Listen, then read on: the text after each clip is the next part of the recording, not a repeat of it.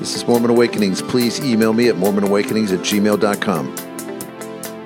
Deus ex machina.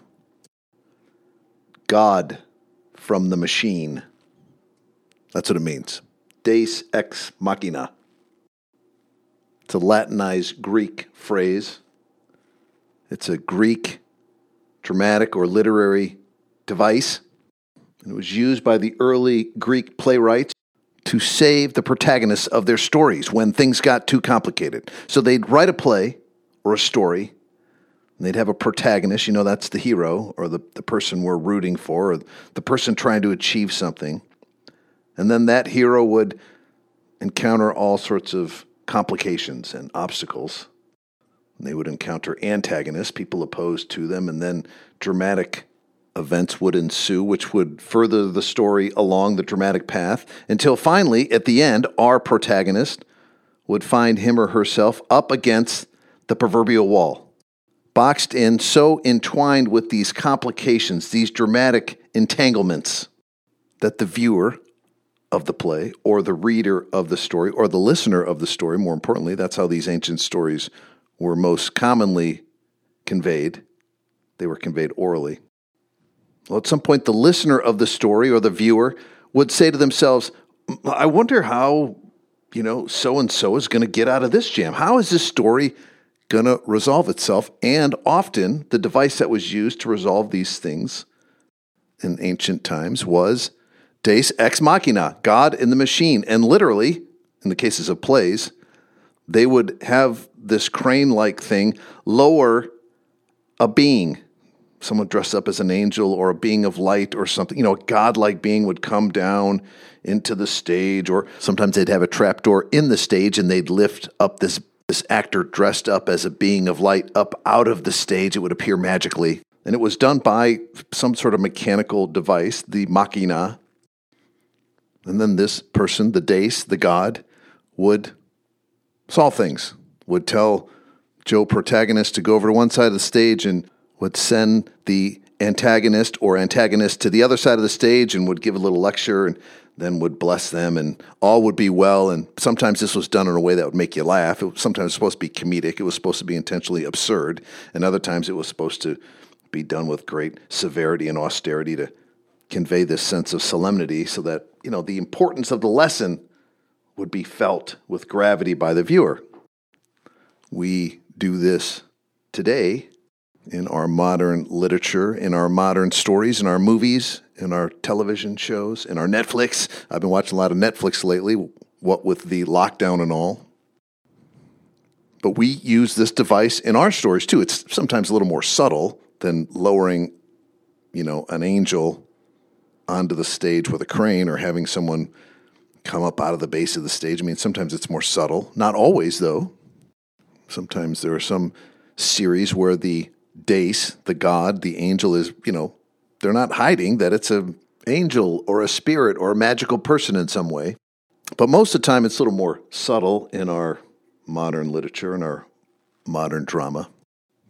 I was recently watching the most excellent movie, Castaway, starring Tom Hanks.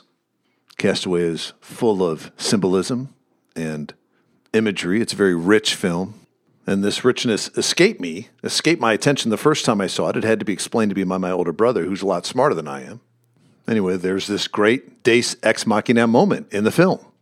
There are actually a lot of Deus Ex Machina moments in Castaway, and I want to tell you about one of them. And, you know, spoil alert, I'm going to, you know, divulge the end of the movie. So if you haven't seen the movie and you want to see it and you don't want it to be ruined, turn this off and go watch it right now. The God and the machine moment that I want to speak about in Castaway is when the half broken piece of outhouse washes up on the shores of the island that Tom Hanks has been confined to for four years. In the story, Tom Hanks was in a plane wreck in the middle of the South Pacific. Somehow he manages to survive and he gets washed up on this island and he's been stuck there for four years. Earlier in the movie, we see him try to escape the island by paddling across the reef and beyond these huge breakwaters that surround the island. But he fails, he gets slammed onto the reef, and you know, there's no way to get beyond these massive breakwaters. They serve almost like a fence, like a like a prison fence around the island, confining him to the island. So he's resigned himself to the, his fate, and he's just been living, just surviving for four years. And then one day, this big six foot long piece of bent plastic washes up on the island. And this is actually half of an outhouse, an outhouse that's been smashed in half, basically washes up onto the shore. And at first, you just think it's another piece of sea trash. You know, there's all this sea trash that floats around in the ocean. You just think it's a piece of sea trash, a piece of flotsam and jetsam that just has randomly washed up on the shore. And initially you think, oh, just here we go again, adding insult to injury. Here's Tom Hanks stuck on the island, and oh, half of an outhouse is washed up. Ha ha ha. For a moment, you think there's some ironic commentary here. But then you see Tom Hanks thinking about this. And then you see the gears in his mind coming together and starting to produce work instead of just randomly spinning.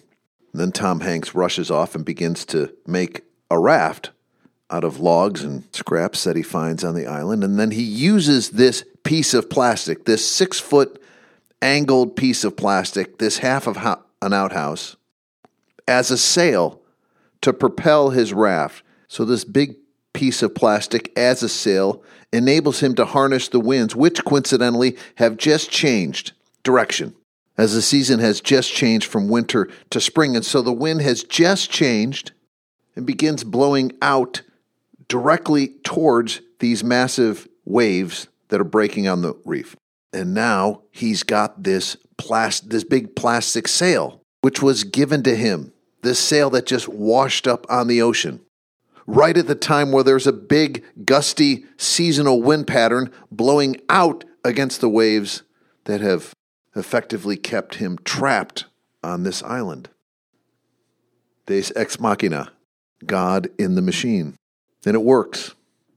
He rides this raft, propelled by these strong winds, the power of which is harnessed by this plastic sail, which is really half of an outhouse.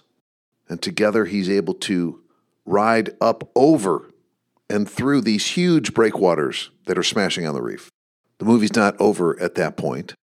Tom Hanks floats around in the ocean and he's drifting and drifting and he's using the sail. But then one day, that same Deus, that same God, yanks the sail off, breaks it off of his raft, and then he's really just drifting. And Tom Hanks seems quite peaceful about all this. He just has accepted it. He doesn't know the outcome. He's just on this raft, floating, drifting. No island, no sail, just a raft and his own submission and acceptance. And at one point, he actually pulls these handmade oars that he's made to steer the raft in sort of a crude way. He just pulls those off and slowly lowers those into the sea, which of course signifies his final relinquishment, total relinquishment of any control, any f- false control that he has deluded himself into thinking he might have. And surely thereafter, real salvation comes for him he's spotted by a big, huge oil tanker, and that tanker picks him up out of the sea. Deus Ex Machina saved Tom Hanks. The God and the machine saved him, at least in the story. And we know the story is just a story. We know it's a movie. We know it's, on one level, fiction. But these Deus Ex Machina moments just move us. They're so poignant. They feel so real. And maybe it's because we ourselves are reminded of our own Deus Ex Machina moments, or we long for our own Deus Ex Machina moments. But the notion that there's a God in a machine who's going to come and save us when our back is up against the wall, that rings so true. That resonates so deeply with us as human beings that sometimes it almost feels as if that's why we've come here to experience that. In the Old Testament, there's a terrific Deus Ex Machina story.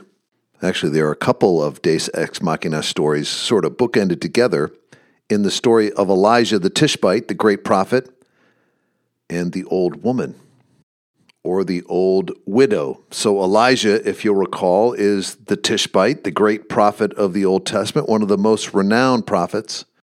He's prophet at the time that King Ahab is ruling over Israel. King Ahab is not righteous. He's married to a horrible woman named Jezebel, who's convinced Ahab and all of Israel to follow Baal, the false god of this world. And they've surrounded themselves with Baal's priests. There's 450 of these sycophant priests of Baal, the false god. And all of Israel has become infected with Ahab and Jezebel's false notions of what life means and what the purpose of life is. Anyways, that's when Elijah's prophet. And Elijah's marching around, and Elijah is commanded by God to seal up the heavens, which means to stop the rains from coming. And the rains in Israel, ancient and today, are, are really important. And it's important that they come at the right times. In some places in the world, like where I live in the Northeast, the rains can, you know, there's so much rain. We have an abundance of rain. It doesn't matter if they come at the exact right time. And, you know, we have enough water. We have enough to grow our crops. Everything's fine. But in Israel, if the rains don't come at right, the, the exact time you can't plant, then your plants won't grow. And so if the rains get screwed up for a season, people start starving because there's no food, there's no crops, everything fails. And so Elijah has sealed up the heavens, made the rain stop. And after he's done this, he's told to go to Zarephath, which is this little outpost in Israel. And in Zarephath, there's this widow who has a son. And the rains have been stopped. And so this widow and her son, these people who are at the margin, they start to starve first. And she's, you know, the rains have stopped, the crops are failing, the meal's running low, and she's down to her last little bit of grain and her last little bit of oil. And then that's it. And that's when Elijah shows up. And by the way, Elijah is the one who sealed the heavens and started this whole series of calamities, put the whole thing in motion. So this guy shows up, Elijah, to this widow's house. And she is getting ready to make her last two cakes, one for herself and one for her son. And these two cakes represent their final supper ever because she's convinced she's forecast into the future what having no meal and no oil means. And what that means is I'm going to starve and die. So let's eat the last bit here, enjoy it, and then let's just wait. It's been a good run. That's her mindset when Elijah shows up. And we don't know if she knows that he's the guy who stopped the rain and put her in this predicament or not, but whether she knows that or not, Elijah makes a strange request of her, and he says, Hey, before you make those last two cakes for you and your son, your final meal before you go starve, how about how about you make me a cake? In fact, here's a promise, O widow and son. If you make me a cake first, give me a little bit of this last, you know, little bit that you have, make me a small cake first. I promise that the barrel that you store your meal in will never run out of meal. It will always replenish itself. It'll never it'll never go empty. And the oil that you keep the, the, the bottle that you keep your oil in, that will never go dry. Okay? So that's the promise to you, widow. Give me the last little bit that you got there, make me a cake, and then that's your promise. And you know, I said earlier that we don't know that the woman knew that Elijah was the one who put this whole series of events that led to her imminent starvation in motion. We, but she did know that he was a man of God at, at a minimum. And so, and she also probably thought, well, you know, I have one cup of meal left and a little bit of oil left. And I don't know how much longer that's going to keep me alive if I don't do this. So, at a minimum, I think she thought about Elijah's offer of the endless supply of meal in her barrel and the endless supply of oil. She probably thought it thought of it as, though highly improbable, a bit of a lottery ticket and you know the meal that she was going to have to give up to him instead of eating it herself wouldn't keep her alive all that much. I mean, this is the calculus that may have been going on in her head. And so she said, "Okay, I'll do it." Now, her her acts are often told in a way that are meant to illustrate her great faith because she gave him her final bit of meal and oil instead of eating it herself. And I, I you know, I suppose you could interpret it that way. That's fine. But it's kind of like if you're starving and you have one apple left, and you know the one apple is not going to keep you alive very much longer, and someone says, Hey, can I have half? I think at that point you might just say, Yeah, whatever, who cares? So for me, the widow is kind of in a who cares moment. what do I got to lose? Nonetheless, she she does it. She makes him a cake first and she gives it to him. And lo and behold, Elijah's promise the next day begins to be fulfilled. The barrel of meal is full, the cruse of oil is full, and it continues that way month after month after month. What a beautiful Deus Ex Machina moment in the Old Testament. God from the machine came and just saved her. And I think this puzzled her, and I, I don't think she quite understood it because later in that same chapter, which is 1 Kings chapter 17, by the way, something else wonderful happens to this woman. It doesn't seem wonderful at, at the beginning. And what happens is a couple months after this, the great meal slash oil miracle, her son dies. He gets sick and he dies. And this confuses the woman because she's been eating the miracle meal, miracle cakes. But then her son, a few months after Elijah blessed the meal and, and the oil, he dies. And this sets up the second and more powerful Deus Ex Machina moment in this story. Because the old woman who had been eating the miracle meal, eating the miracle cakes, thought her son died because of her own sins. She thought her son died as a punishment because she was unworthy, unrighteous, sinful, as we all are.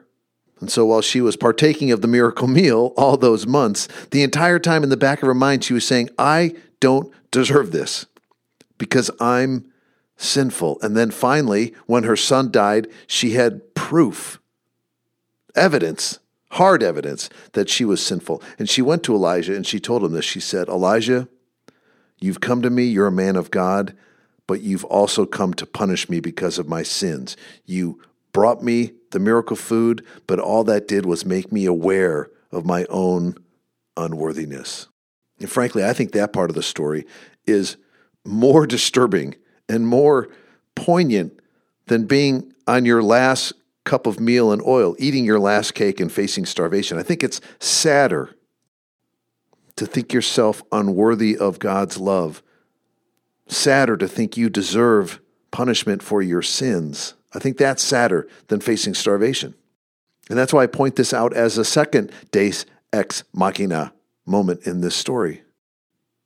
Because facing starvation is one thing, but seeing your dead son is quite another. And the latter, the dead son, that really seems irreversible.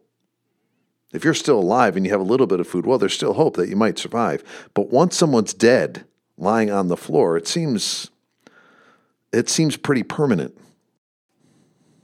And Elijah takes the boy's body and carries it upstairs and prays over the boy and pleads with God to heal this boy. And what does the God in the machine do?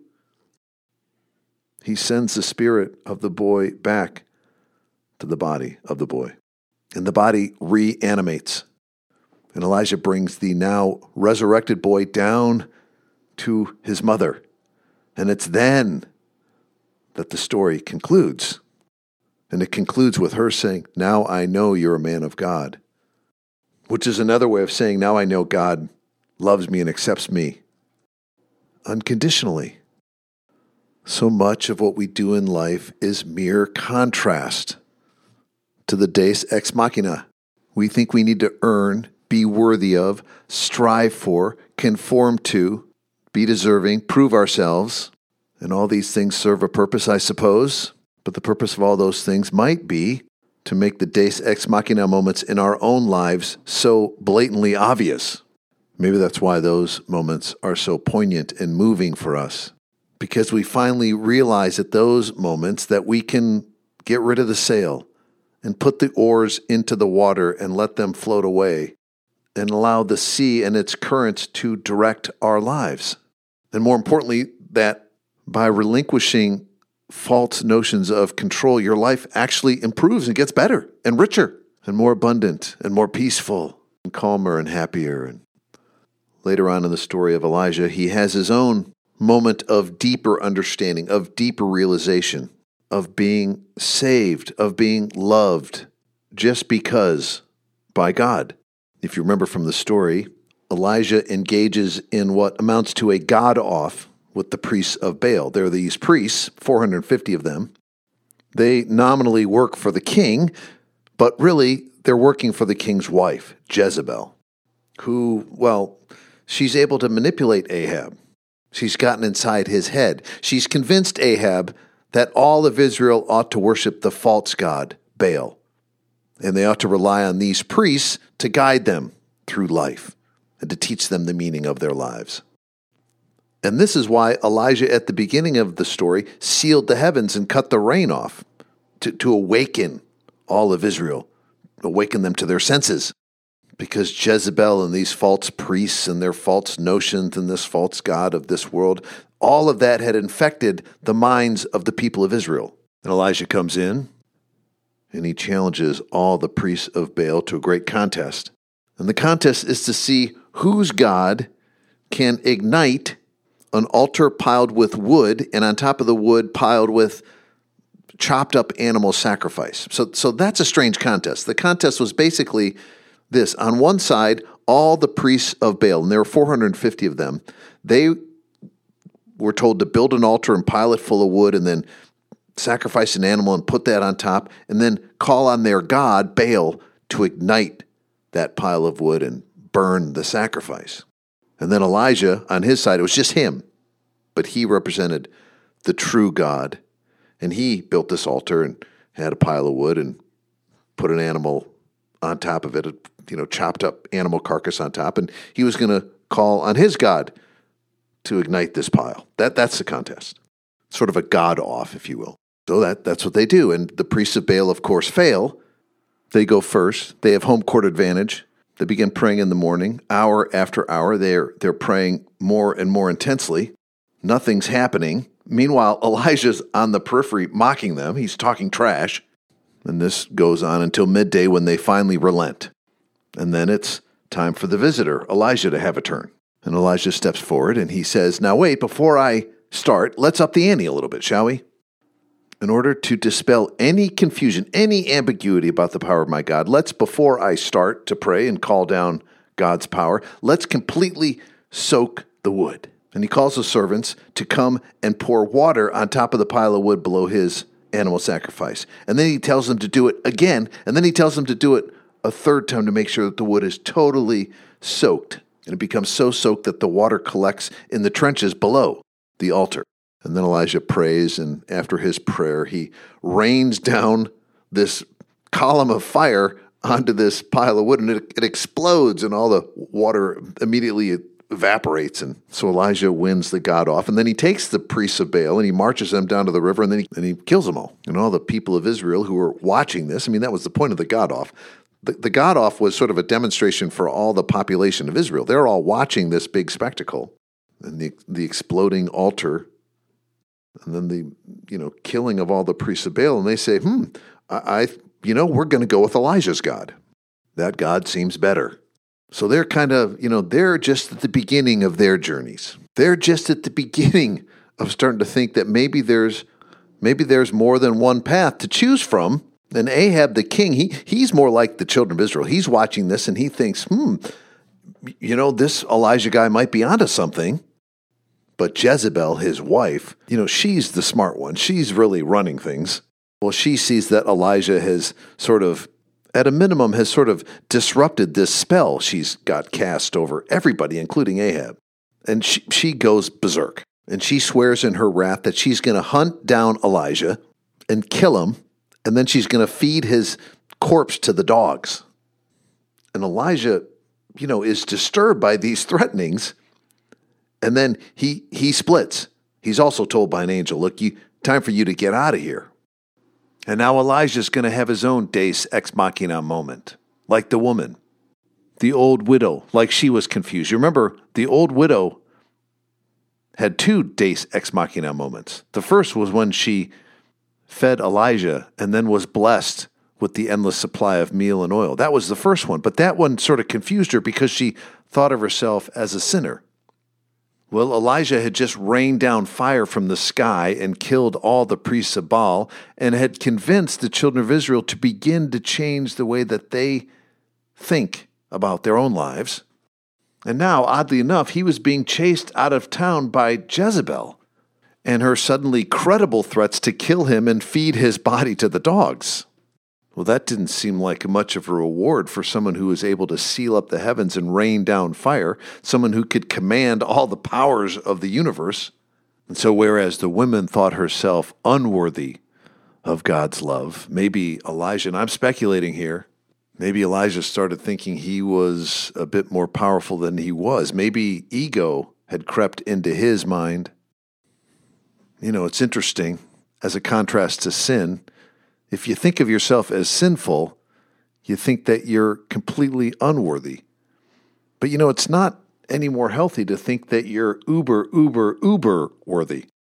You know, it's not great to, to, to want to be the world's most powerful genie. Remember that from Aladdin? Jafar's downfall was when he wanted to become the world's most powerful genie. I'm speculating here, but maybe that's what Elijah started thinking about himself. I mean, how could he not think that a little bit?